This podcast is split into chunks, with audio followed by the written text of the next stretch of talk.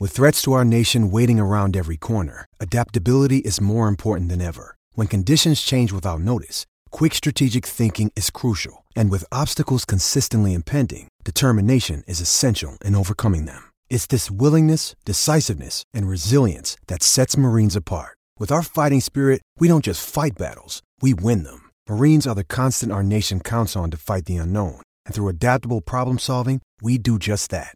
Learn more at marines.com. I'm Victoria Cash. Thanks for calling the Lucky Land Hotline. If you feel like you do the same thing every day, press 1. If you're ready to have some serious fun for the chance to redeem some serious prizes, press 2. We heard you loud and clear. So go to LuckyLandSlots.com right now and play over 100 social casino-style games for free. Get lucky today at LuckyLandSlots.com. Available to players in the U.S., excluding Washington and Michigan. No purchase necessary. VGW Group. Void where prohibited by law. 18 plus. Terms and conditions apply. This podcast is sponsored by Cloud Optimizer. As a business owner or IT manager, are your cloud investment costs going up and you don't know why? It's time for Cloud Optimizer. As you migrate your business to the cloud, what you're spending and why you're spending it can get a little hazy. But Cloud Optimizer clears up the mystery and puts the cloud to work for you. Cloud Optimizer starts by analyzing usage patterns, right sizing resources, leveraging discounts you may not be aware of, implementing automation, and much more. And by reducing unnecessary expenses and maximizing performance, Cloud Optimizer guarantees you a savings of five times what you spend for their service. As you utilize cloud based services more and more, you don't have to lose sight or control of your spend. You can stay agile, streamline your costs, and optimize your performance, plus save significant money with Cloud Optimizer. Make the cloud work for you with Cloud Optimizer. Get a free assessment and find out how much you can save by going to cloudoptimizer.com. Go to cloudoptimizer.com for your free assessment. That's cloudoptimizer.com. Hello, it is Ryan, and I was on a flight the other day playing one of my favorite social spin slot games on chumbacasino.com. I looked over the person sitting next to me, and you know what they were doing? They were also playing Chumba Casino. Coincidence? I think not. Everybody's loving having fun with it. Chumba Casino is home to hundreds of casino style games that you can play for free anytime, anywhere, even at 30,000 feet. So sign up now at chumbacasino.com to claim your free welcome bonus. That's chumbacasino.com and live the Chumba life. No purchase necessary. Group. Void where prohibited by law. See terms and conditions. 18 plus.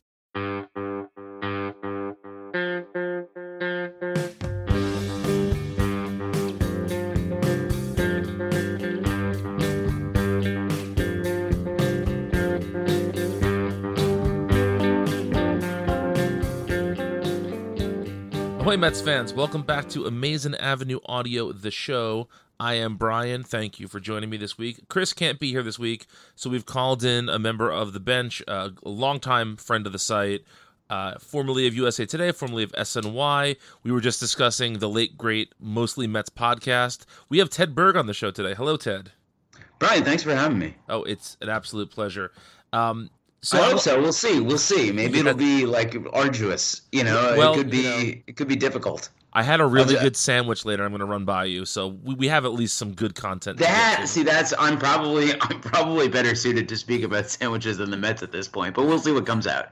so you know uh, myself and a lot of other folks in my shoes found your writing and your podcasting about the mets and it's been a couple of years since you've been writing about the mets extensively you've been covering baseball on a more national level so for folks who maybe didn't get to read what you wrote about the mets this season or just you know for our listeners who need a refresher what did you think of the 2019 season what were some of the highlights for you Oh man, I mean, it was surprisingly fun. So, uh, my, I mean, it's, it's honestly, if I'm being honest, it was like a, it was all. Uh, baseball was sort of complicated for me this year, just because I knew I was uh, in the process of, of first being miserable and then and then going on to to lose my job.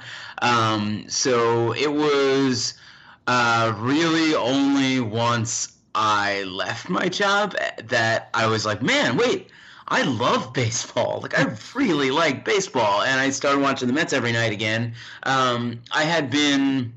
I had been writing a newsletter that required that I wake up at, at 5 a.m.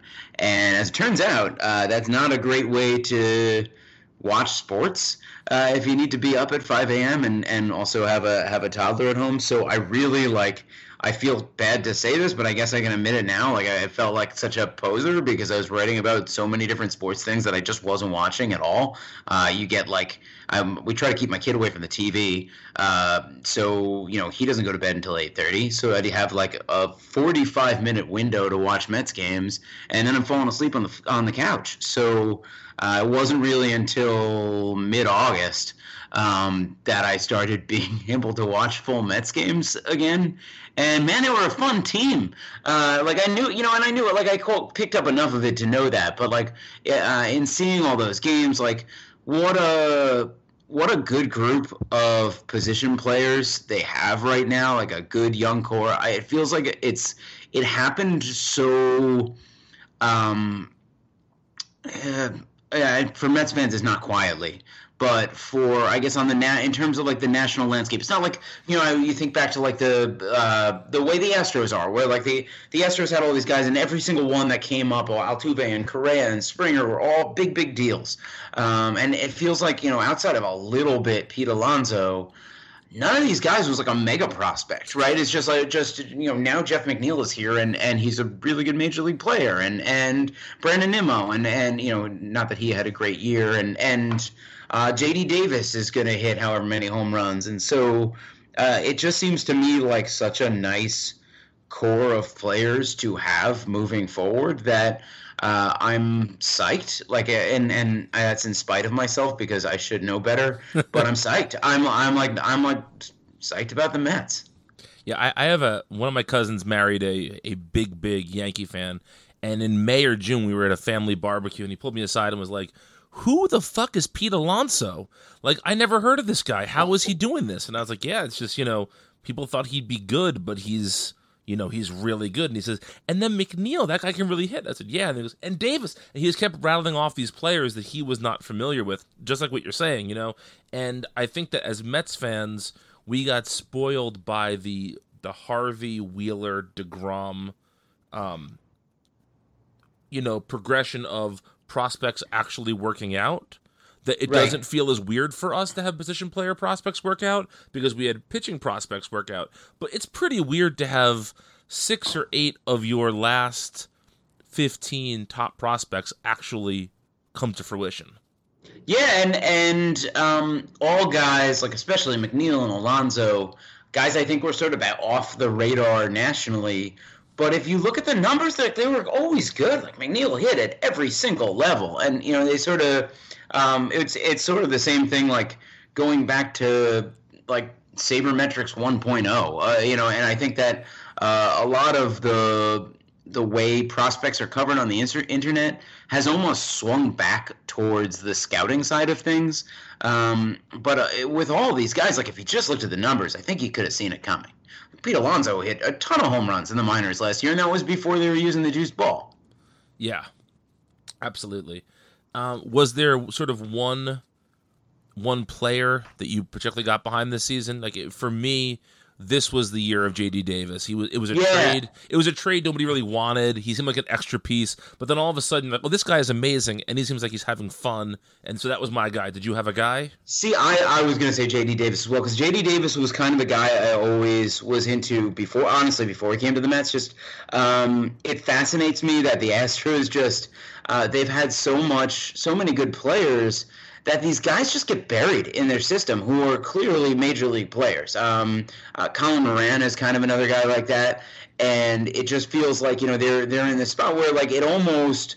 Uh, the development, I would guess, like it almost like flips. Like at some point, it becomes a hindrance because a guy gets to AAA and he's got nowhere to go. And so, and, and even in the Astro system, it was like a guy gets to Double A and he has nowhere to go because they're so stacked at the major league level. Uh, what always intrigued me about Davis, on top of the fact that he had good minor league numbers, is that uh, he was a college pitcher and and he can throw in the 90s. And so I had always kind of. Um, I, I, don't know. It was a it was an article I planned on writing and never wound up writing. But um, there's there's a bunch of, of position players out there who pitched some in college, and and I kind of have the the idea that I think there's probably more value, and I think it's probably the type of thing that will come around because we saw so many position players pitching this year. Uh, that teams will start carrying guys to be sort of your position player utility mop up man, like a, a, a 25th man on the roster who can do a little bit of everything, including throw you know 90 and throw strikes over the plate and and let him hit it and and have an 80 RA um, because sometimes you need a guy to throw two innings with a, and and allow you know one run or two runs. Um, and so that was honestly like the, what what sort of appealed to me about Davis. But then watching him play as much as I did late in the season, I mean the guy can hit, and he's just a there's something charismatic about his I like his persona, I guess. Um, I didn't realize while watching uh, exactly how how the defensive metrics treated him. Like you, you could sort of see it. Um, and again, it's like a part season of of defensive metrics, so I don't really know what that's worth. But it does sort of uh, pass the eye test with him, where he's not a great defensive player. Uh, but that's all right. I mean, the guy can hit. Yeah. Um, and in addition to to JD Davis I think that one of the the really nice things about this season overall was that you see you you were seeing guys who weren't supposed to succeed at this level succeed at this level. Like Dom Smith being the the prime example there. Dom Smith was an afterthought 2 years ago and was really an afterthought now, but all of a sudden Dom Smith is is you know a a productive player. He gets hurt, that's a bummer, and then the walk off at the end of the season just a fantastic story. And it seemed like in every corner of the Mets, there were those type of stories this year. I, I recently described this season yeah. to a friend of mine as like the most fun season I can remember where the Mets didn't make the playoffs.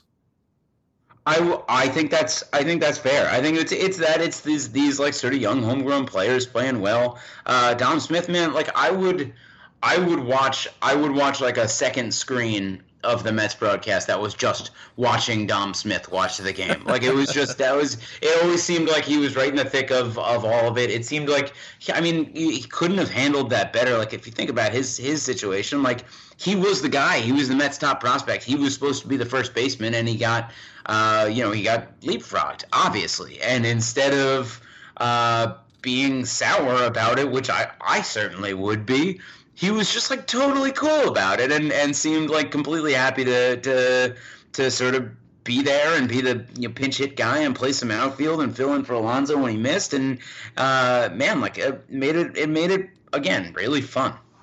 Yeah, and you know Smith also had that altercation. It's a strong word with Mickey Callaway when Callaway first got there. That he was late to a team meeting, and just you know he seemingly had seemingly had five or six opportunities to pack it in, and nobody would have really blamed him for packing it in on his Mets career. But he never did that, and thank goodness he didn't just super fun. Yeah, I'm so glad. I, it seemed like such an obvious trade candidate too, and I'm so glad they didn't trade him. I hope they don't trade him.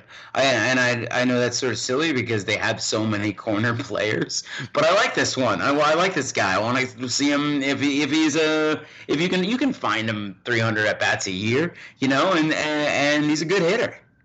And with the 26th man coming on the roster, it mm-hmm. eliminates some of the crunch for him. Yeah, I forgot about that. That's a good point. yeah.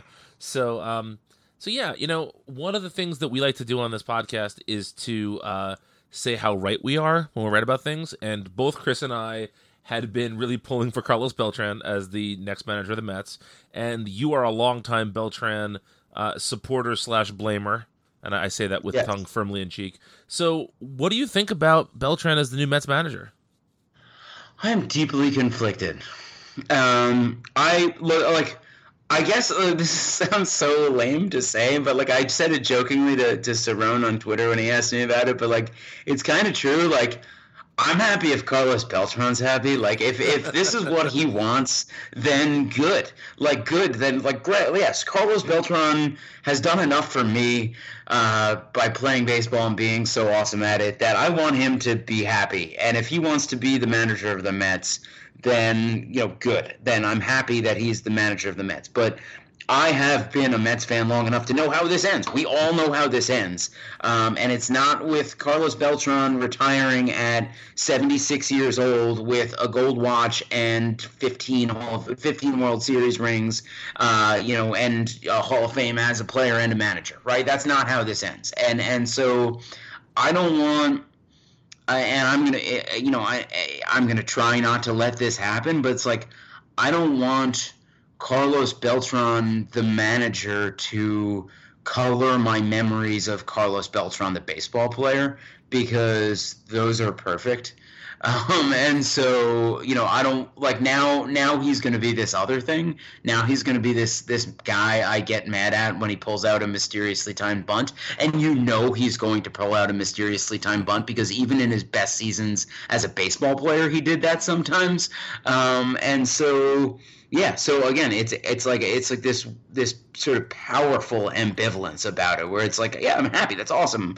Love carlos beltran. Like I, I want him to have this and i want him to do well and i think he's a smart guy and like i think he really does connect with the young players and i think that that um like i think it's a good hire. I don't think that there's um I, you know everyone's experience and, and all these different things. And oh you can't go back to an inexperienced guy because of of Mickey Callaway. Well look it worked out fine with Aaron Boone. It's it's worth there's a you know a dozen examples of it of it being okay to hire an inexperienced manager. So I don't think that's the issue. I think it's you know person by person uh, situation.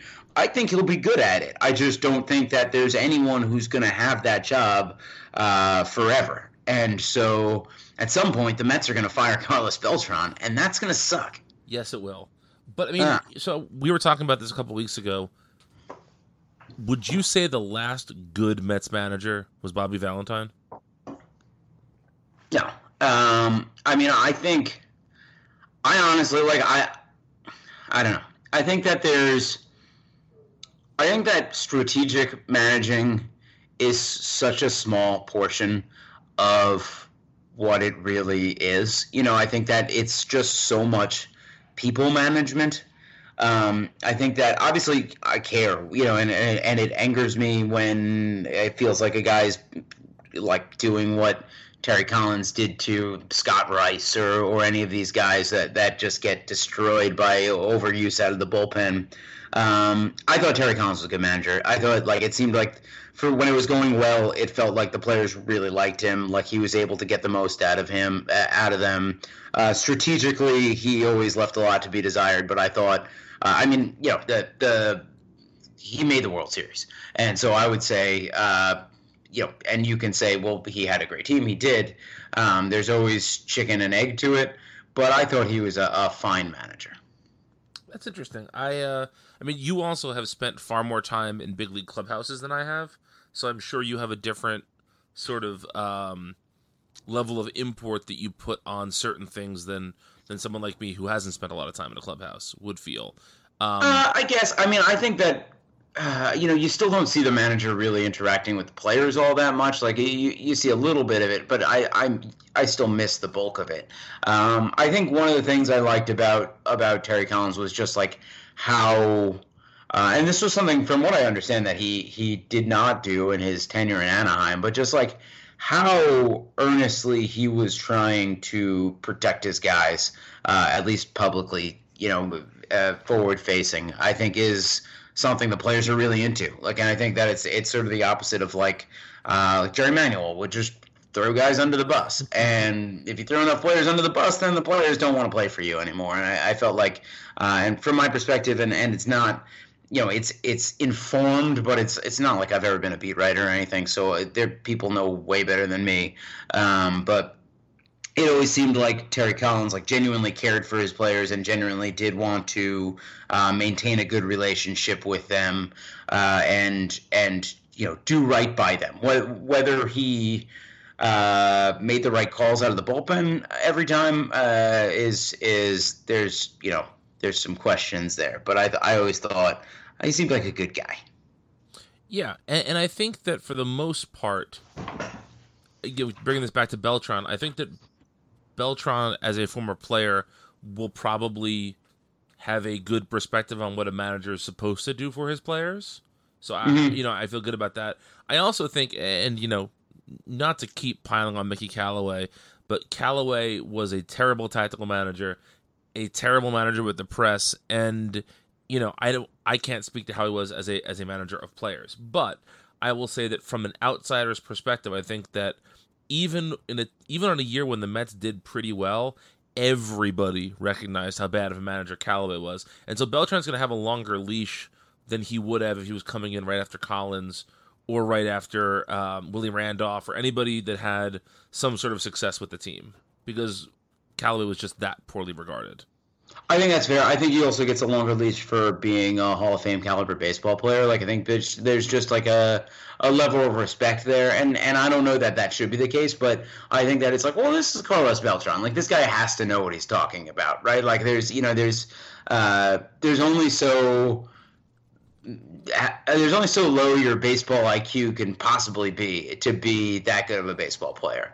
Um, and I, you know, obviously you saw him play like he had an extraordinarily high baseball IQ. He was always, uh, a, you know, very smart on the field. I thought he there were two times he didn't slide. People will remember that forever. But uh, other than that, you know, probably it was because his knees were falling off at the time.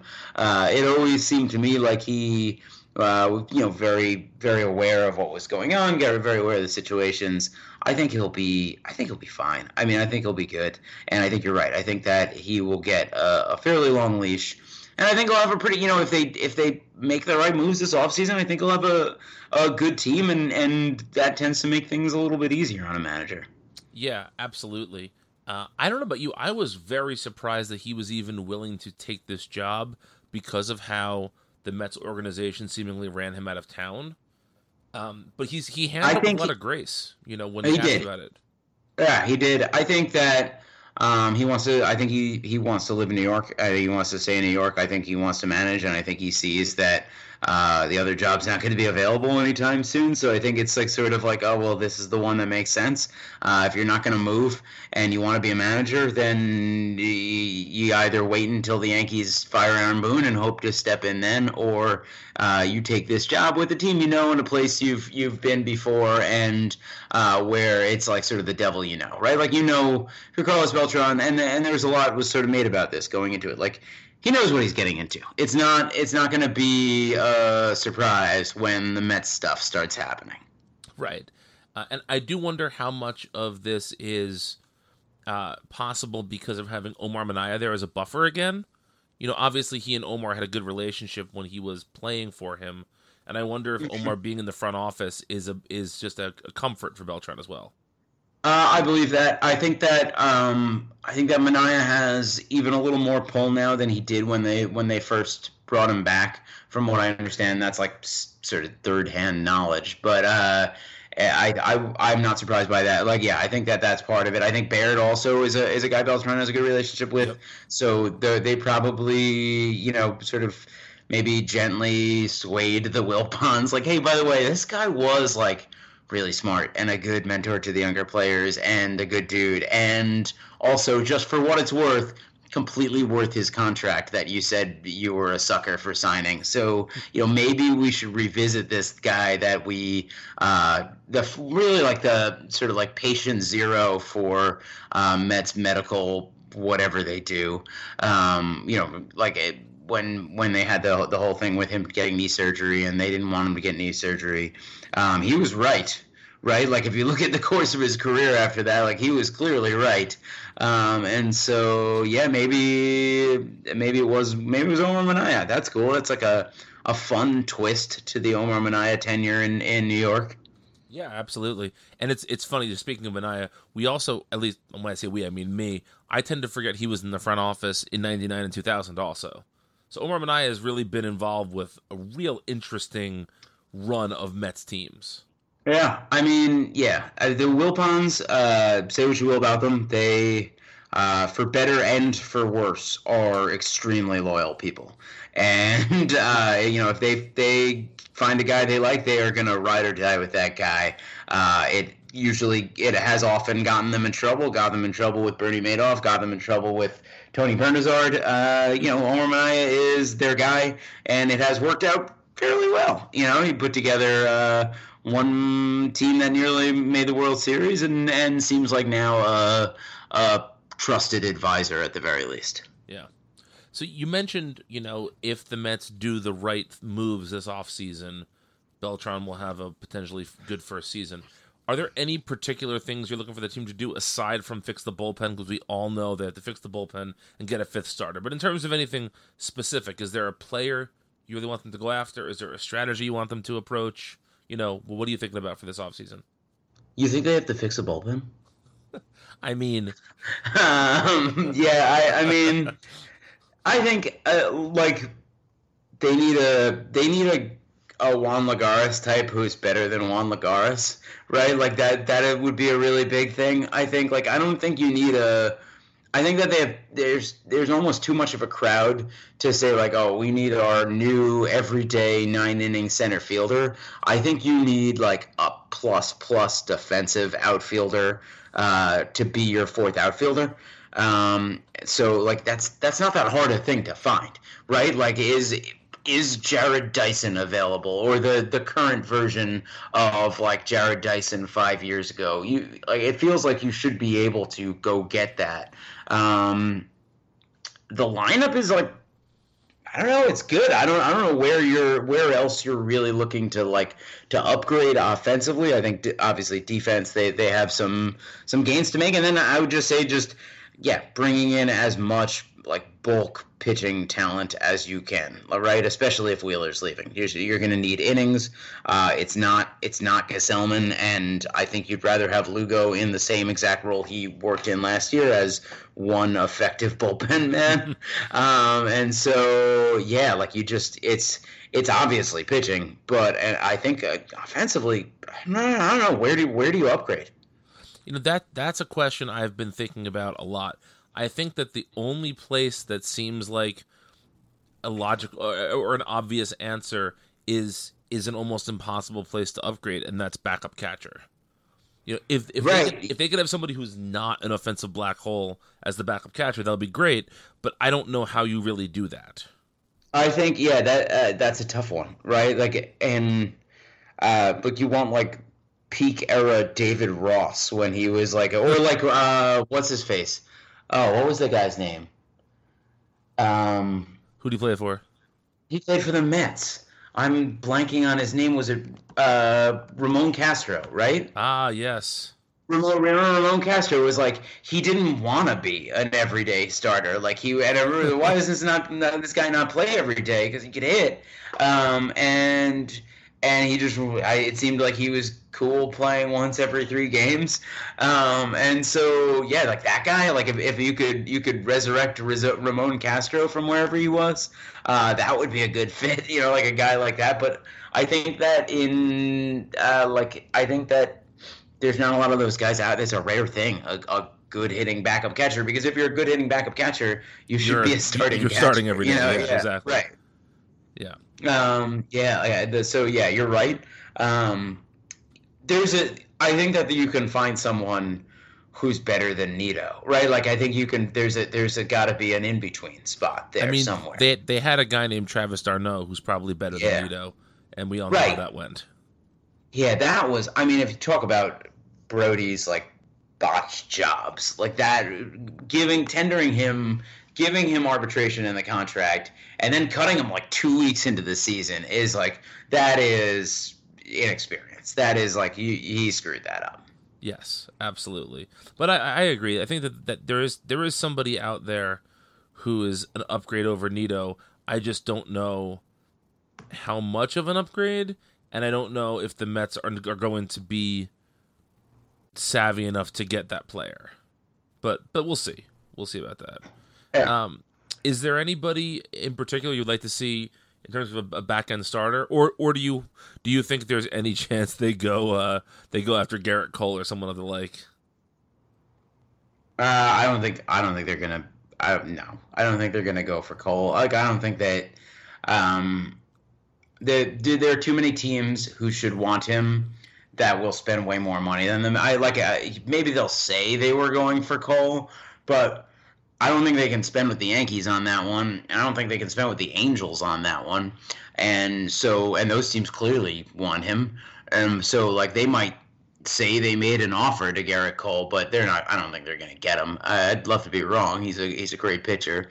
Um, I, I, I don't know. I haven't I haven't uh, looked a ton at the the sort of back end starter market.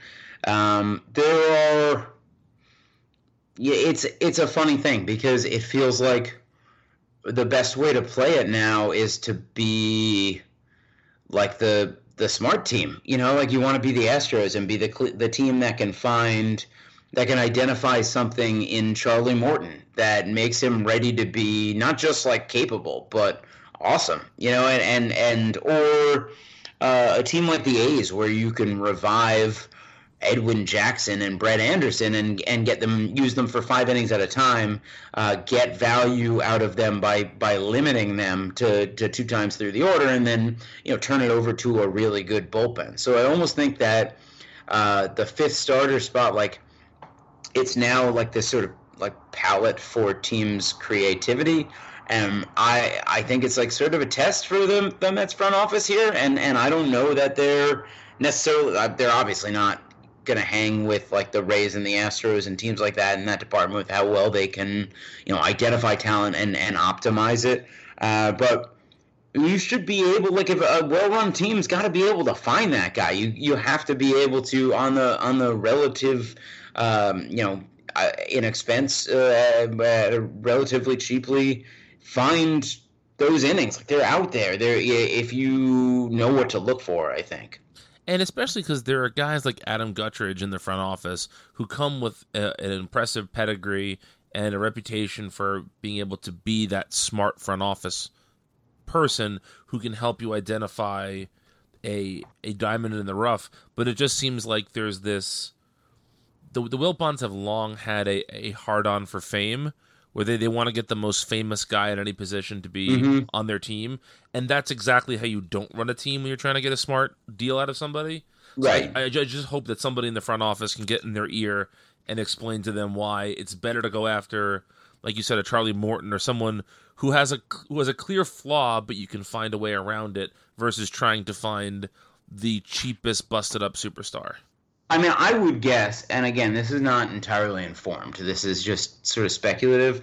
I would guess that that what you're suggesting, like that, that they're sort of uh, they're they're hard on for fame, um, as you put it, is the type of thing that that trickles into I like to keep things professional, um, but uh, I actually don't have to anymore. I can just. I heard you curse earlier. I can say fuck on the podcast. Yes, it's amazing. um, as that's. I think that might be the first time that's happened. Uh, so exclusive. Yeah, that's it. Uh, so uh, I think that probably. An, uh, that is a that is a related issue because I think that you know yeah you hire sort of like big name and sexy name front office guys to run your analytics department. But an analytics department needs more than the guy at the top. They need like people writing the computer programs and people entering the data and doing like like I think that there's a big I think that there are large distinctions in the sizes of those departments across teams.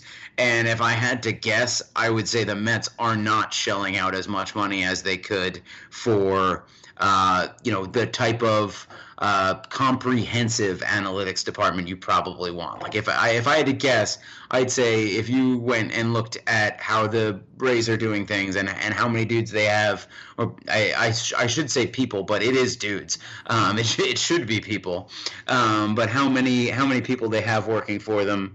Uh, in in that capacity, uh, coding things, entering things, you know, uh, figuring things out. Like I, I have to imagine uh, the Mets are not uh, competitive in that department. Yeah, I think you're you're probably correct about that. Unfortunately, um, so yeah, you know, I, I think that the the upshot for Mets fans with with Beltran coming in, with the type of season they had, and with Brodie at the helm is that you know Brodie did some dumb things this this first year out, but I think that for the most part he's still a very well respected person, and you don't know you know look everyone's first year on the job is a bit rocky. So it's I think that there there is still some optimism to be had there for Brodie, And you know, they they were they were a competent bullpen away from the Nationals not making the playoffs. Right. That is exactly the case. Yeah. I, I mean, if they, yeah, that's. Uh, I think that. I think that I, am like a little bit skeptical of Brodie Van Wagenen still because of like how very much he looks like like if if you could imagine sort of the Wilpon sitting down at a meeting and being like, we need one of these like young Ivy League dudes in a suit who who uh, you know are slick and good at math and all that stuff, and, and looks like, like Chris Isaak. Walks, Right, and like Bro- Brodie Van Wagenen walks in like to negotiate a new contract for Cespedes, and they're like, "There's our guy! Look at him, he's hot!" Right, and and so like I think that like I almost hold his handsome looks against him, if that makes sense. And, And I think you're just in a hair war with him personally. uh, yeah, he's got good hair. I think it's it might be professional envy. Um, he, I mean, he also sort of just came in with a lot of bravado, right? Like with the the so many moves right off the bat, and it felt like a lot of like it felt a little bit like some of those moves, like some of these moves. It's like I'm making moves just to be like, guess what, Brodie's here, and so many of them involved. Like, come on, so many of them involved his own former players. Yes. Um, and like I don't even like I don't necessarily hate that he knows those guys. So like maybe that makes sense to some extent. Like you, if you know this guy uh, is a is a good person and you know he's dedicated and you know what he's looking for. Like I don't know that that that's the worst aspect of it. It's just it wasn't always the best. I don't know. It wasn't always the best luck. Yeah, I, I definitely agree with that. Hey, it's Kaley Cuoco for Priceline. Ready to go to your happy place for a happy price? Well, why didn't you say so? Just download the Priceline app right now and save up to 60% on hotels. So, whether it's Cousin Kevin's Kazoo concert in Kansas City, go Kevin, or Becky's Bachelorette Bash in Bermuda, you never have to miss a trip ever again. So, download the Priceline app today. Your savings are waiting. Go to your happy place for a happy price. Go to your happy price, Priceline. All right, so I I have a quick game of over under for you to play here. Um, Yes. We're gonna we're gonna set it at 25 games, and we're gonna say Jed Lowrie starts for 2020. Uh, I I was shocked to learn like the what was it the last week of the season when he played? Well, he pinch hit. He never played the field. Yeah, but it was like it was like wait a minute, he's he's back. Um, I'll go over. He's got to go over, over. All right, same number. Yoenis Cespedes starts. Under. I wish. I wish it would be over. I wish it would be way over. I love him and I miss him, but it's going to be under. I think under. Okay. Um, let's put it at.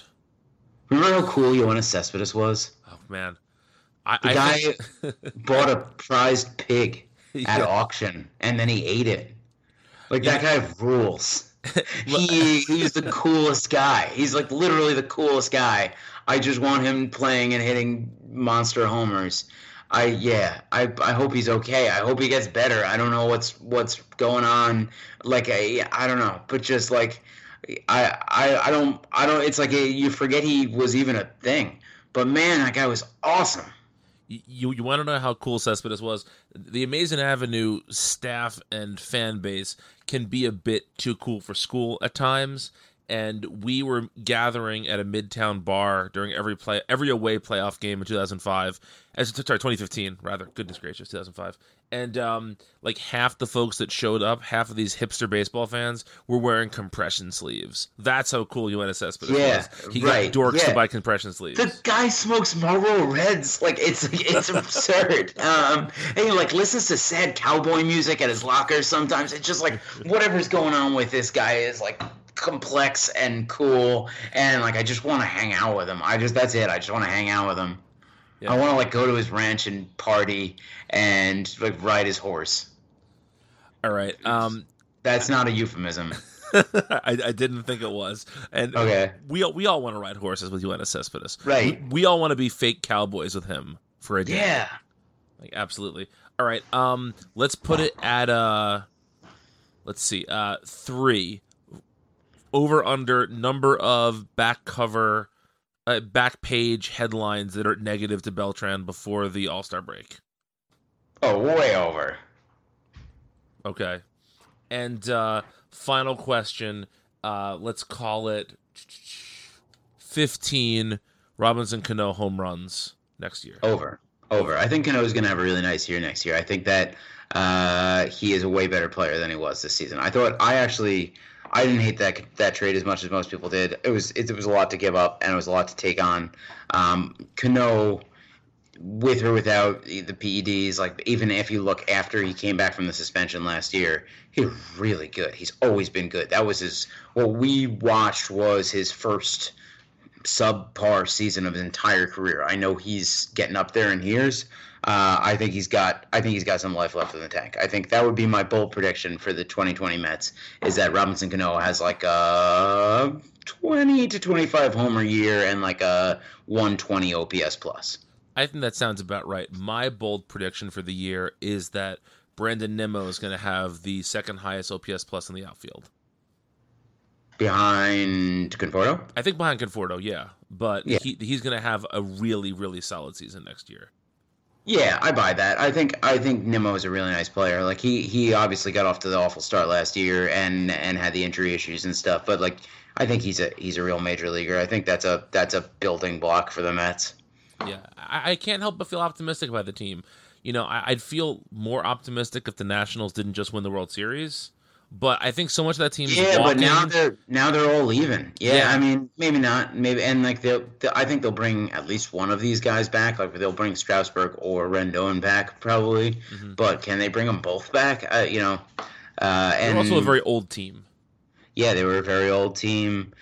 Uh, yeah, I mean, and and it's not like they were a powerhouse, right? It's not like they were the Yankees or the Astros or the Dodgers, where it's like, oh, they're just going to win hundred games for the next five years.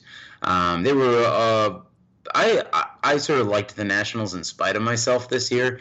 They were a weirdly enjoyable team to watch, but uh, they were not. I don't think they bite, and I don't think even like I, I don't know. I'm not know who to ask, but like they were just not like the best team ever or anything like Right. that. Like they were the team that they were the classic example of your team that gets hot at exactly the right time. Yes. Um, and I mean, they were not nearly as good a team as the Astros, right? They just they they beat them. Like that's that's baseball. Sometimes you you the inferior team wins in a seven game series. They Yeah. won. All credit to them. Uh, that's the point, right? Like that they won.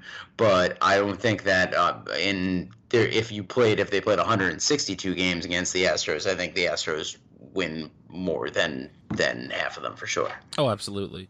You know, and uh, I, I could not, in good conscience, root for the Nationals because I'm a Mets fan. But after the Osuna thing, I really didn't want to root for the uh, for the Astros either. You know, I, I it was a, it was a tough series, but I kind of resigned myself to the Nationals winning, and then they went to the White House and just proved Oh all, God, all the bad baseball stereotypes to be true. I mean, that's the thing is like, and and obviously the Osuna thing is like a, it's that is is more than normal. That's bad. Like that was, and I was with you on that. But like, there are going to be people you don't. Uh, I don't want to even say that because like I don't want to compare what Osuna did to what like Kurt Suzuki did. That's not reasonable. Right. Um, but like, I just think like once you once you start putting too much stock and faith into like oh, this guy's character versus this guy's character versus this guy's character, you know, and like letting that dictate how you root, like ultimately you're going to be disappointed because they're all just human people, right? And so, like, obviously, that's not to excuse uh, Osuna or the that awful, like, what a what a horribly handled flap that was, and like what a embarrassment and a and a disgrace for the Astros organization. And a Um, disgrace know- for Major League Baseball. yeah, like I know Steph Apstein, like she's just like that's just not someone who that like obviously she's been vindicated, but like she is just not someone who is gonna like make up a story and put herself in the middle of it. It's just like not that's not what happened there. Like I, I, I knew that like as, as soon as as soon as it came out, I was like, well, that's obviously not true. Like that, you know, and then uh, like that she fabricated it, which is like just such a a horrible thing to do to be like that's your default. Um, and, and like I'm, you know, just that that's your like your your knee jerk reaction is like let's discredit the journalist who wrote this story about our horrible assistant vice president who is defending our horrible closer. Um, so yeah, so like that that was all uh, horrible. Um, that said, like I I do really enjoy watching Altuve and Bregman and Correa and Springer and like those are all guys I have interacted with some and and found very pleasant and and smart and interesting and so like I do kind of root for the Astros so like that was it was it was like sort of a uh it was a mm, like a, a 50-50 World Series for me. Yeah, it was tough. Um, but let's talk about something fun. You and I have tweeted a bit about our love of weird guitars and so Mhm. I, I figure that music is something that you're. You, you're a trombone man too, right? I'm a what man? Sorry. You play trombone as well. I, I played tuba. I play a little bit of trombone, but I played tuba all through high school. Yes. I think it's, it's from your your Twitter picture. Is you with a brass mouthpiece in the in right? No, it's actually a beer, but uh, Oh, it's a beer. I thought that was a I thought that was a, a trombone mouthpiece. That's what my head said. oh no, I'm I'm sorry to disappoint, but uh, not the Yeah, but case. you're, but you're still a lower brass man at yes, heart. exactly. Yes, absolutely. Um, so you know, every every week we do a, a music recommendation, and so Ted, you're the guest. What should folks be listening to this week? Oh man. Well, I was gonna go a different direction, but because you brought up weird guitars, um, do you are you familiar with Charlie Hunter? Do you know who that is? I have seen Charlie Hunter play a number of times. Yes. Yeah. So, um, Charlie Hunter, and you know, so Charlie Hunter. For people who don't know, have you brought up Charlie Hunter on the show before? If I have, it's been a couple of years, so I think you're safe. Charlie Hunter is the most mind blowing musician you can. One of the most mind blowing musicians you will ever see live. He plays an eight string guitar on which the bottom three strings are are bass strings and the top five strings are traditional guitar strings. Um, he has it tuned in sort of a funny way, but he uh, so he basically plays the bass and the guitar at the same time and he's not really like giving up much on either. Like he, he's like impossibly good at both instruments and he's playing them simultaneously in like completely different different rhythms and stuff. Like it's it's like if you play any instrument but especially if you play the guitar or the bass or the guitar and the bass and you go watch this guy like you will spend the whole time just sort of like holding your head in your hands wondering how this is possible. It makes no sense. yeah, and uh, and he's so good. Like I was, I was, I saw a show with him like years ago. I, I this is when I was in college. I was a, I interned at at the Knitting Factory when it was in in Manhattan, um, and I show it was a show with like him and two other people in like a tiny little room in the Knitting Factory, and like in the middle of the show, one of the other guys just started calling out other guitar players' names, and he's just was like seamlessly going into different like styles of like like playing like these other different guitar players. Um, just like a, a guy like a mind blowingly good musician. Like it, the, he was he must have at some point just like looked at the guitar and been like, oh no, I'm I've mastered this. I need to move on to something significantly more challenging. Um, and so there's an album. Uh, it's a, this is obscure. I wasn't going to go nearly this obscure, um, but it's it's him and Stanton Moore, who is the drummer in the band Galactic. Um, which again, like I, not a lot of people know, but he is a. These are all just ex- extremely like top end talent guys, uh, and one of my favorite musicians in the world is a is a saxophone player. That's how I learned about. I think this is how I learned about Charlie Hunter. Learned about this this album was through uh, a saxophone player named Skerik, who played in Les Claypool's Yes. Band for a while. Um, Fearless and- Flying Frog Brigade. yeah, yeah. Um, he plays like electric saxophone, and so as a, I was a trombone guy, and so as like a horn player in general, I just thought like the way he played the saxophone and uh, you know ran it through guitar effects and, and ran it through a, a guitar amp and played sort of like metal saxophone, and I just thought that was the coolest thing. So like he in college, I I like sort of like mimicked his setup a little bit for the trombone. Um, so the three of them are on an album uh, and the album is Stanton Moore's, and it's called All Cooked Out.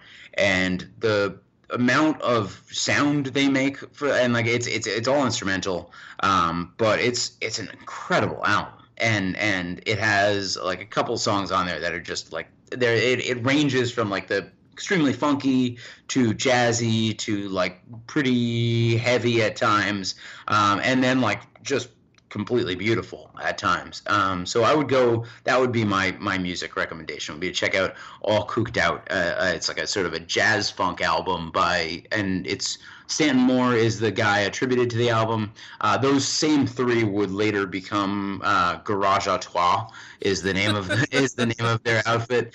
Um, but this was sort of their first. I think it was their first time that they that they all th- the three of them collaborated. That's very cool. I saw him most recently in let's call it 2015 at um, Ramapo College here in New Jersey, and uh, I was one of maybe 25 people there.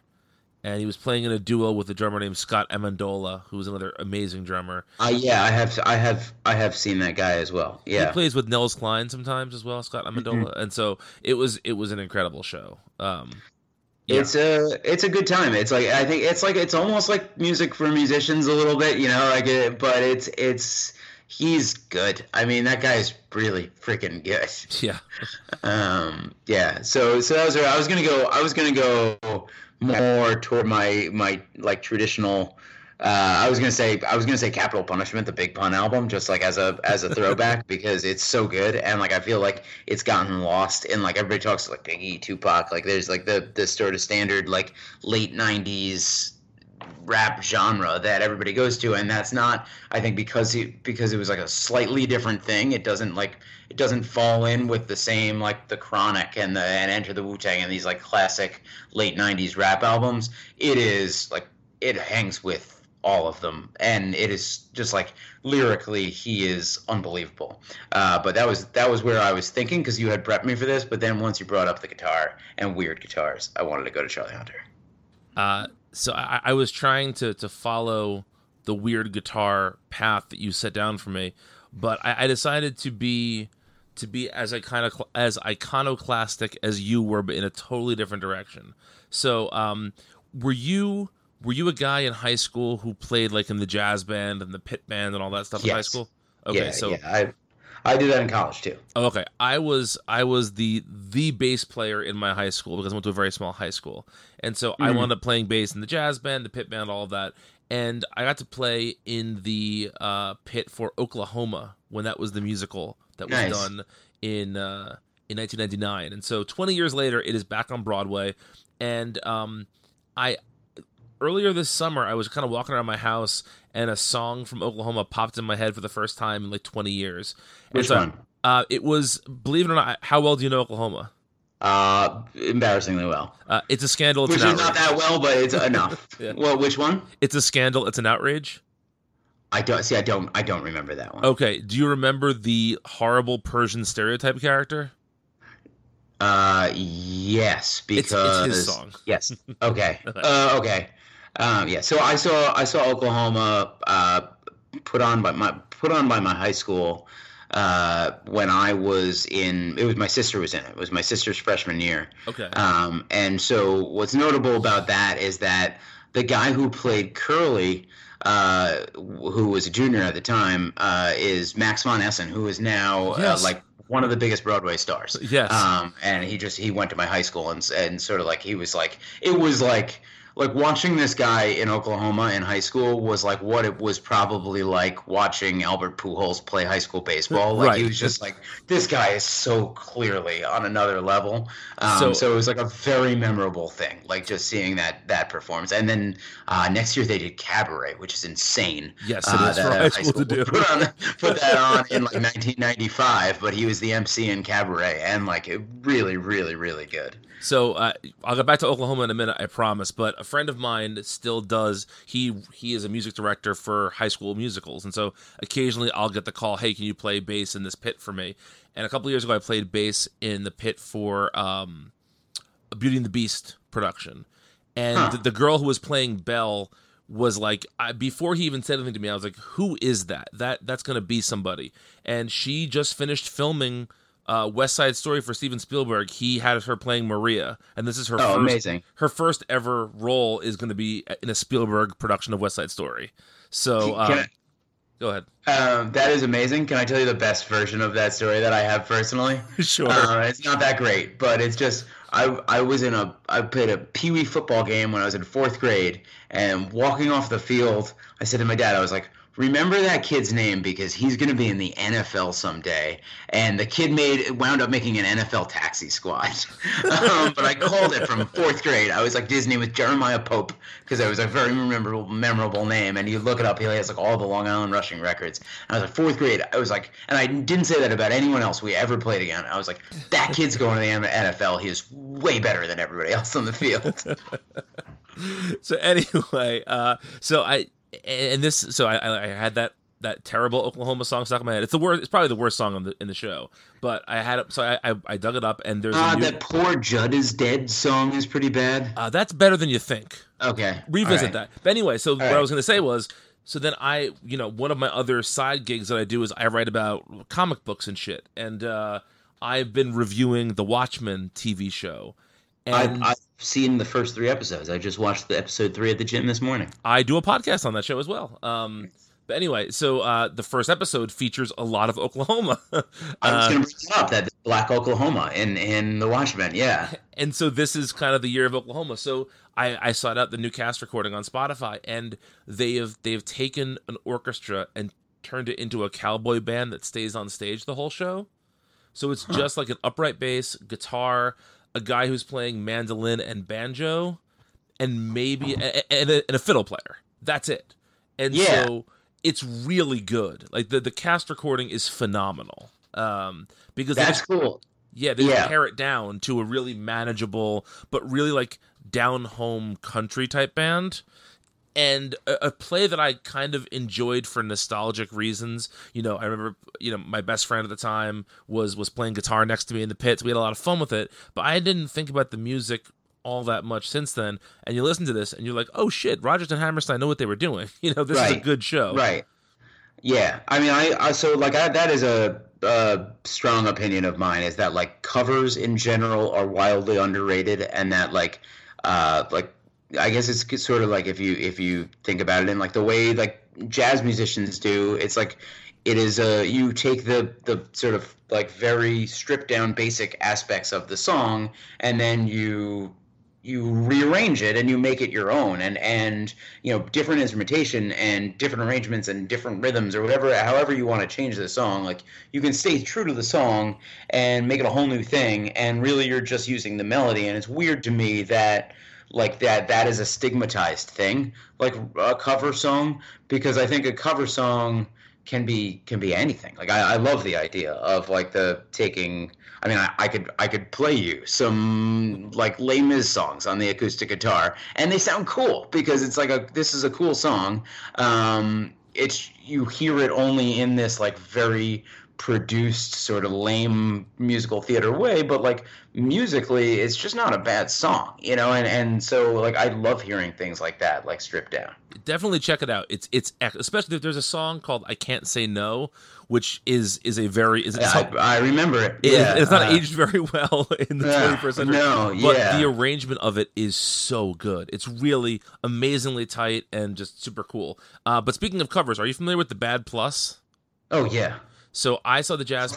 I saw the Bad. Plus in Prospect Park in like 05, let's call it, and Did they it- play Iron Man?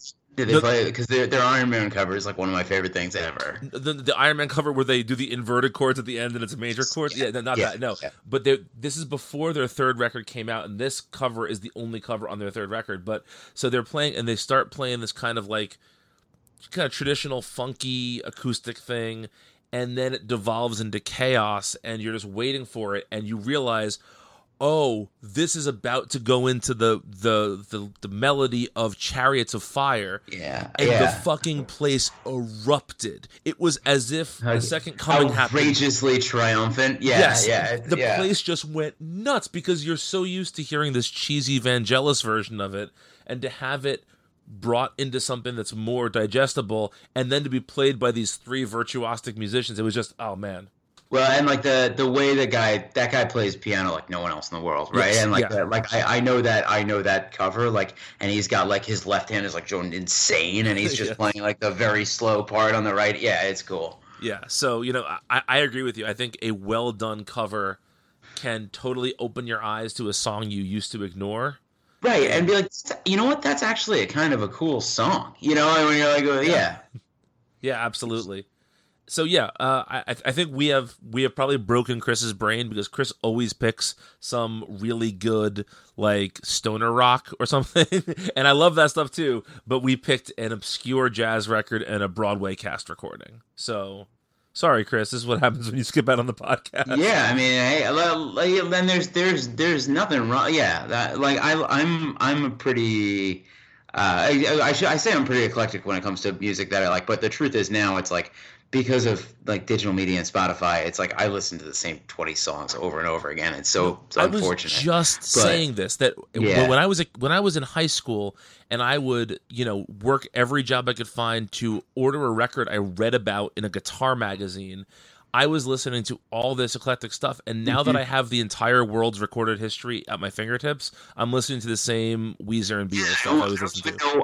I don't know what to listen to, and I don't know how to get to it, and I don't, and it's just like ah, whatever. Like here's my stupid playlist I have. I'll just listen to this again, or like the radio, the stupid, the Spotify radio function is bad, and it's like oh, I'll just use the Spotify radio function for this one. Um, Here is my yeah. Spotify pro tip. If you haven't done it yet, there's a section called Made for You, and they give you something called Discover Weekly. Mhm. That playlist is good. The rest of it is trash. Discover Weekly is good. Um, and and then a lot of it for me is now like songs that I like that my kid likes, which are rare because like mostly he likes Wheels on the Bus and Five Little Monkeys, and so um, I try to steer him towards like actual music, and he happens to love Sly and the Family Stone. Oh, so man. like, it's just incredible. It was like I uh, like nearly cried the first time he asked our Google Home to play Fl- Sly and the Family Stone. So um, so now we listen to a lot of like the everyday people radio on Spotify. My kids are really into the Beatles, which is predictable. Every kid is into the Beatles. Um, That's cool. but Yeah, also we gotta their favorite on thing. Spotify though, right? So No, so they are I now. They are now. Oh, they are now. Okay. Yeah. Uh, but their big thing lately is I don't know if you've seen the video for the Wilco song "Everyone Hides," where the band plays hide and seek in the video. Oh no, I have not. Like for little kids, playing hide and seek is the best. So when they Mm-hmm. see f- uh, f- six guys in their fifties playing hide and seek, they think it's the funniest thing in the world. At least once a day, my son walks up and says, "Everyone hides," and pulls my phone out and wants to watch Oh, it. So, amazing. so he's into Wilco. So that's that's pretty That's cool great. too. For a three-year-old, great. that's pretty good. That's great. Yeah. yeah. Well, Ted, I mean, you people, just want to you just want to avoid wheels on the bus as much as possible. Yeah. because it's coming. Ba- like it's yeah. Baby Shark was a thing in my household for a little while Yeah, because, of course, it yeah, was. But then it became a nationals thing, and that's even worse. So, yeah, yeah. No, I know it. so if people want to send you music recommendations and other stuff on the internet, where can they find you, Ted? Um, I am uh, I'm on Twitter at OG Tedberg. I am on Instagram also at OG Tedberg. On LinkedIn, I think at just I don't think it's at OG Tedberg there. um, it's not the LinkedIn scene, you know. Um, and I, I got I got uh, former Met, one of everyone's favorite people, the best eyebrows in baseball, Josh Satin on this podcast by LinkedIn. So yeah, Nice. There you go. Um, so yeah, so I'm I'm I'm out and about on the internet. TedQuarters.net is still uh, up and running. I'm I'm hoping to. I'm in the process, the very slow process of overhauling it. I'm hoping by uh, sometime in the next couple of months, I'll have like a, a more professional looking version of that site. So uh, I'm on Twitter at Brian Needs an App, and uh, I've been saving my sandwich question for the end here. But Yes. so I was I recently was very excited by a sandwich I saw. It was a turkey and brie sandwich with a cranberry orange chutney on it and sliced green apples. It was supposed to be like a you know an autumnal sandwich. Yeah. And the sliced green apples were sliced very thin, which I was afraid they were going to be just chunks of apple No, on you don't want chunks of apple. Yeah. They were thinly sliced. However, I felt they just put way too many apples on the sandwich, and it was an overpowering flavor. Then, so my question for you is: Is there a um, is there a hard and fast rule for you with how much fruit belongs on a sandwich? And tomatoes don't count as fruit in this in this example. Uh, no. I mean, I, I don't. I would say that I don't really want a fruit sandwich, right? Like, I, I don't want the fruit to be the main thing in the sandwich. I, I unless it's some fruit. I, I understand. Do you, do you have you ever had jackfruit? I've never had jackfruit, but I No. understand that that's like a a fairly like it's a it's a versatile enough thing that I, I- don't even know what it tastes like, but I know people like say like, oh, you can substitute this for like barbecue pork and it will be just as good. I don't believe what? that. No, Um, I don't believe that. I own I've a smoker. That's that's bullshit. right. I have heard people who are vegetarians insist that that is the case. Um, it's not, but I've heard that. Uh, but I would say, yeah, like the fruit is. It's always going to be. I, I'm. I had a sandwich recently that was a that had for it had like a cherry compote on it. It was a lamb burger with uh, Ooh. with cherry on it, and that was really really good. um, because the but the fruit is going to be such a strong flavor that I think you want like one layer, like it's just got to be one thin layer of that fruit. Um, if there's too many apples, then you then you're eating an apple sandwich. I would rather, I think I would always just rather have an apple.